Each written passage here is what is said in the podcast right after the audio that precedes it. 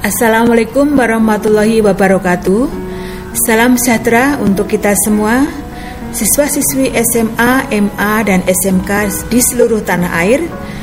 Berjumpa lagi dengan saya Sri Puji Astuti di kelas online PPKN. Hari ini kita akan membahas tentang dinamika peran Indonesia dalam perdamaian dunia. Bahasan ini kita akan bagi menjadi dua bagian. Bagian ke satu kita akan membahas tentang hubungan internasional dan bagian kedua kita akan membahas tentang organisasi internasional. Latar belakang dari bahasan kita pada hari ini adalah alina keempat pembukaan Undang-Undang Dasar tahun 1945 yang menyebutkan bahwa salah satu tujuan nasional bangsa Indonesia adalah ikut melaksanakan ketertiban dunia yang berdasarkan kemerdekaan, perdamaian abadi, dan keadilan sosial. Alinea keempat pembukaan Undang-Undang Dasar 1945 ini membawa konsekuensi bahwa Indonesia harus aktif dalam menciptakan perdamaian dunia. Selanjutnya, apa makna dari hubungan internasional? Yaitu hubungan yang bersifat global atau menyeluruh yang meliputi semua hubungan yang terjadi dengan melampaui batas-batas kenegaraan. Sedangkan untuk konsepsi hubungan internasional ada tiga. Yang pertama yaitu politik luar negeri, di mana bisa diartikan sebagai seperangkat cara atau kebijakan yang dilakukan oleh suatu negara untuk mengadakan hubungan dengan negara lain demi tercapainya tujuan negara dan kepentingan negara yang bersangkutan. Pertanyaannya, apa politik luar negeri bangsa Indonesia atau negara Indonesia? Nanti kita akan bahas bersama-sama. Konsepsi hubungan internasional yang kedua adalah Hubungan luar negeri adalah keseluruhan hubungan yang dijalankan oleh suatu negara dengan semua pihak yang tidak tunduk pada kedaulatannya.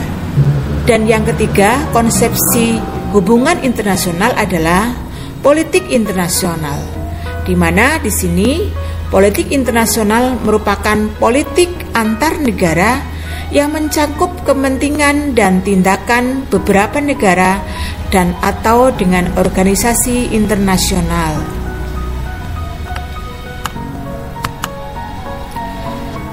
Selanjutnya, faktor-faktor apa yang melatar belakangi hubungan internasional?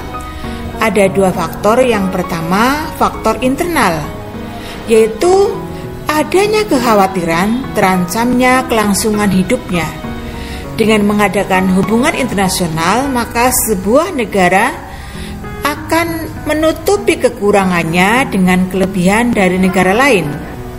Yang kedua yaitu faktor eksternal. Faktor eksternal merupakan ketentuan hukum alam yang tidak dapat dipungkiri bahwa suatu negara tidak dapat berdiri tanpa bantuan dari negara lain. Siswa sekalian, selanjutnya apa ruang lingkup dari hubungan internasional? Ada yang pertama bidang publik meliputi politik internasional, politik luar negeri, pertahanan keamanan, hukum internasional dan organisasi internasional. Yang kedua, bidang privat meliputi ekonomi dan moneter internasional, ilmu pengetahuan, dan kepariwisataan. Nah, kalau kita lihat, kalau Anda siswa sekalian berkunjung ke luar negeri, misalnya untuk berwisata, berarti di sini Anda sudah melakukan hubungan internasional di bidang privat. Selanjutnya, bentuk hubungan internasional itu ada hubungan individual. Contohnya adalah kunjungan turis. Yang kedua, hubungan antar kelompok. Contohnya antar lembaga-lembaga sosial atau misalnya lembaga keagamaan. Yang ketiga, hubungan antar negara, contohnya kerjasama ekonomi atau politik antar negara. Yang keempat, hubungan negara dengan organisasi internasional.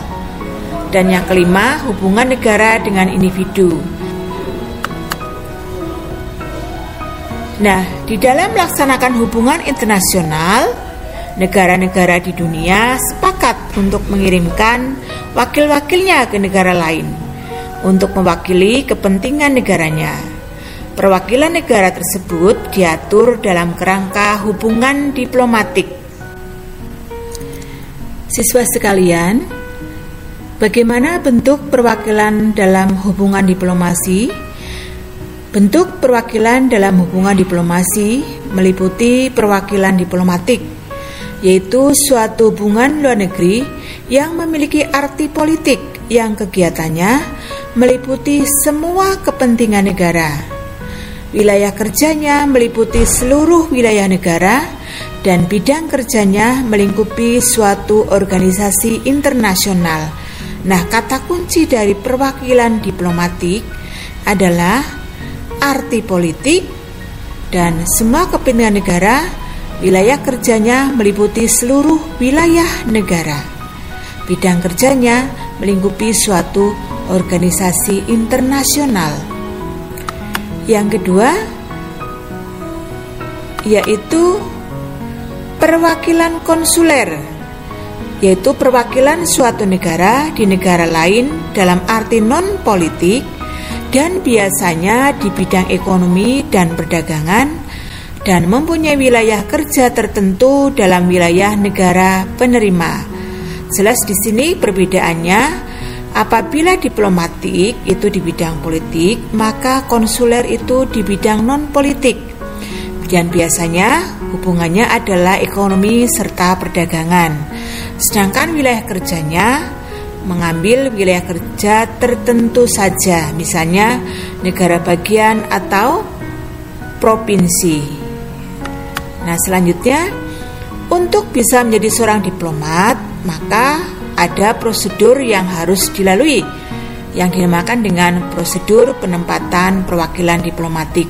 Nah, ini prosesnya pertama kedua belah pihak saling menukar informasi di sini tentang akan dibukanya perwakilan oleh Departemen Luar Negeri. Nah, di sini pertama-tama dua negara itu tukar menukar informasi apa apakah perlu diadakannya perwakilan diplomatik ya. Terus yang kedua mendapat persetujuan dari negara yang menerima. Nah, ini setelah ada survei tentang perlu tidaknya sebuah negara membuka perwakilan diplomatik, maka negara yang akan menerima membuat suatu persetujuan. Yang ketiga, diplomat yang akan ditempatkan menerima surat kepercayaan dari kepala negara pengirim. Jadi sekalian, setelah terjadi survei, maka diplomat tersebut harus mendapatkan surat kepercayaan. Nah, yang uh, yang keempat atau terakhir, surat kepercayaan ini diserahkan kepada kepala negara penerima dalam suatu upacara, upacara kenegaraan atau upacara resmi untuk menerima seorang diplomat. Di sini dalam hal ini adalah duta besar. Nah, selanjutnya tingkatan perwakilan diplomatik. Nah, ini sudah menyangkut orang per orangnya atau jabatannya. Yang pertama atau yang paling atas adalah duta besar berkuasa penuh atau ambassador. Terus di bawahnya ada duta atau envoy. Di bawahnya ada menteri residen, residen minister. Di bawahnya ada kuasa usaha atau charge affair dan atase. Nah, ini atase biasanya ring, e, ruang lingkupnya lebih terbatas lagi membantu kelancaran tugas dari duta besar, duta atau menteri residen. Selanjutnya, apabila kita merujuk pada perwakilan diplomatik Republik Indonesia, ada dua. Yang pertama, KBRI yang ditempatkan di suatu negara yang dipimpin oleh seorang duta besar luar biasa dan berkuasa penuh. Yang kedua yaitu perutusan tetap Republik Indonesia yang ditempatkan pada suatu organisasi internasional. Jadi di sini ada dua duta besar luar biasa dan berkuasa penuh apabila itu ditempatkan di suatu negara, apabila ditempatkan di suatu organisasi internasional dinamakan dengan perutusan tetap Republik Indonesia. Selanjutnya, apa itu fungsi dari perwakilan diplomatik? Ya, yang pertama yaitu representing. Di sini berarti Perwakilan diplomatik punya fungsi untuk mewakili negara pengirim.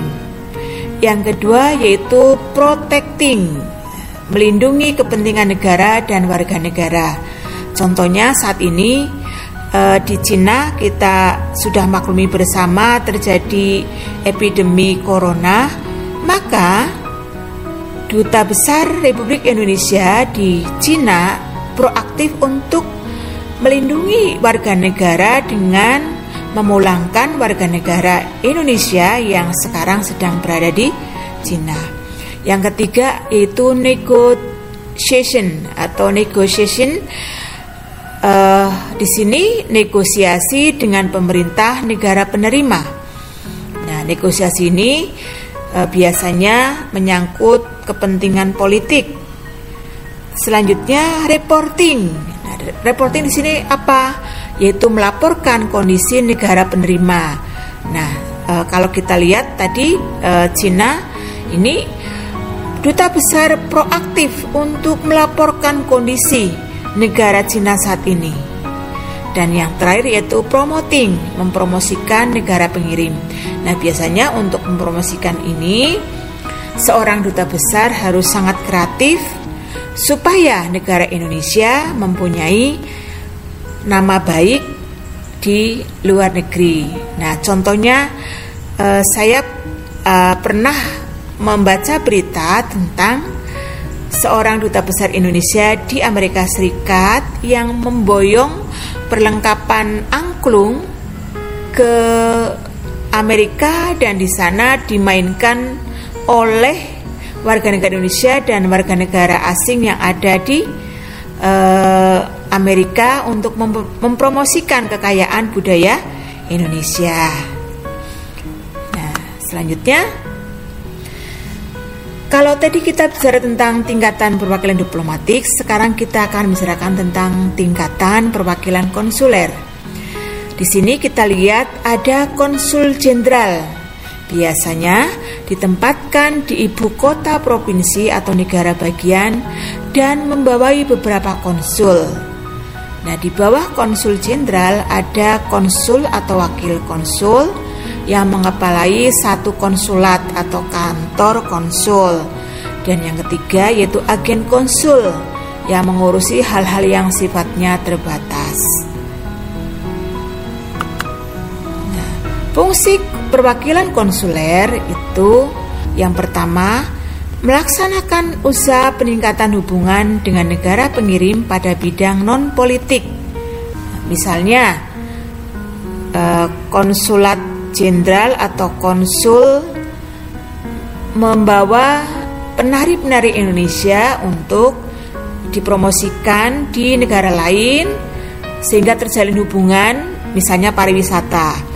Terus yang kedua, fungsinya yaitu melindungi kepentingan nasional dan warga negaranya. Nah, tadi sudah dijelaskan.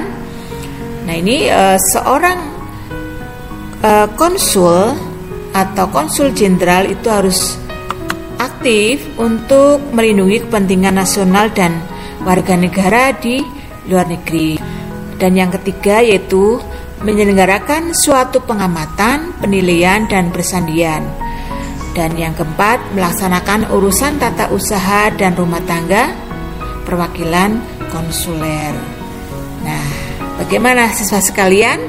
Apakah kalian berminat untuk menjadi seorang diplomat?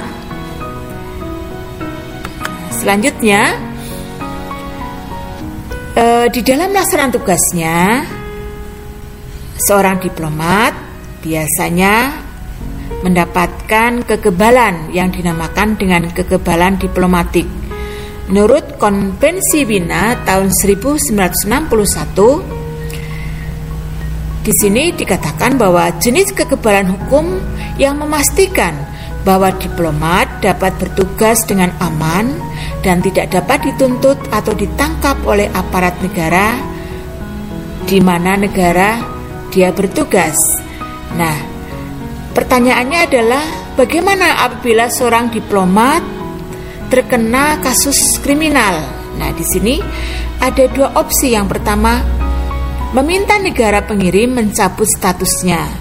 Jadi walaupun mempunyai kekebalan, tidak berlaku untuk seorang diplomat yang bertindak kriminal.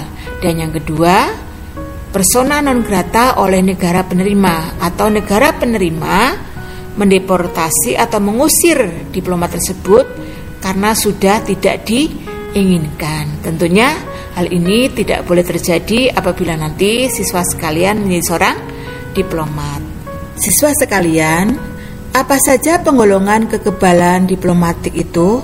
Yang pertama yaitu kekebalan terhadap diri pribadi. Yang kedua, kekebalan yurisdiksional.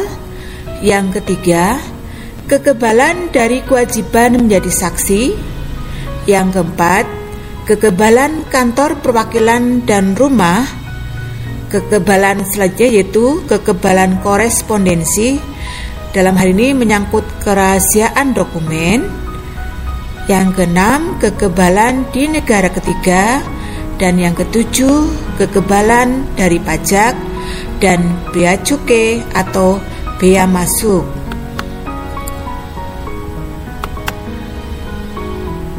Adapun sasaran kekebalan diplomatik yaitu Pertama, pejabat perwakilan diplomatik dalam hal ini duta besar dan konsulat jenderal serta keluarganya. Yang kedua, staf pribadinya dan yang ketiga, kurir diplomatik. Nah, bahasan selanjutnya itu makna pentingnya hubungan internasional bagi Indonesia.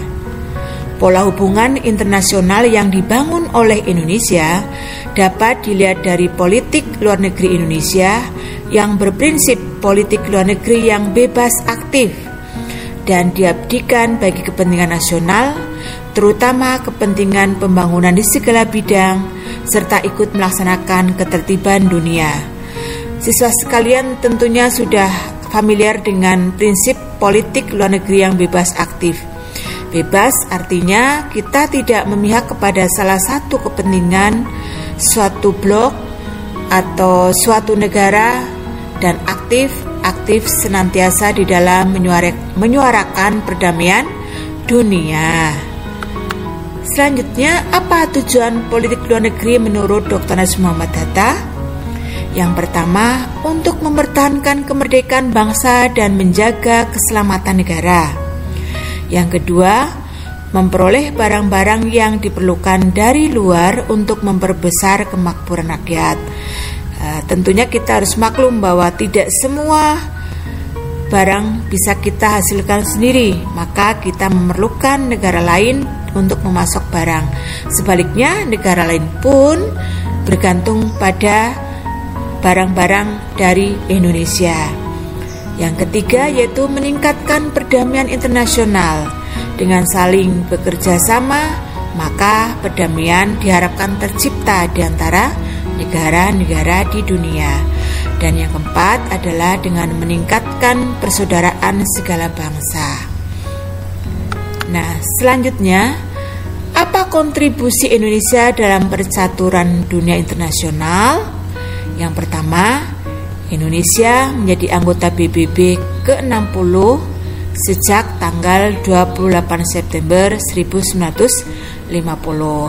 Nah, di sini kita pernah mempunyai sejarah bahwa kita uh, pernah keluar dari keanggotaan PBB namun akhirnya masuk lagi karena kepentingan menjadi anggota PBB itu urgensi atau sangat penting.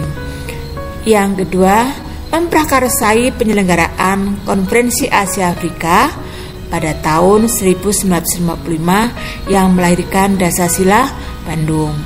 Yang ketiga, keaktifan Indonesia dalam gerakan non-blok pada tahun 1961 yang berperan dalam meredakan ketegangan antar blok barat dan blok timur. Nah, yang keempat, keterlibatan dalam misi perdamaian Dewan Keamanan PBB melalui pengiriman pasukan Garuda yang kelima, menjadi anggota ASEAN. Yang keenam, ikut serta dalam event olahraga internasional seperti SEA Games, ASEAN Games atau Olimpiade.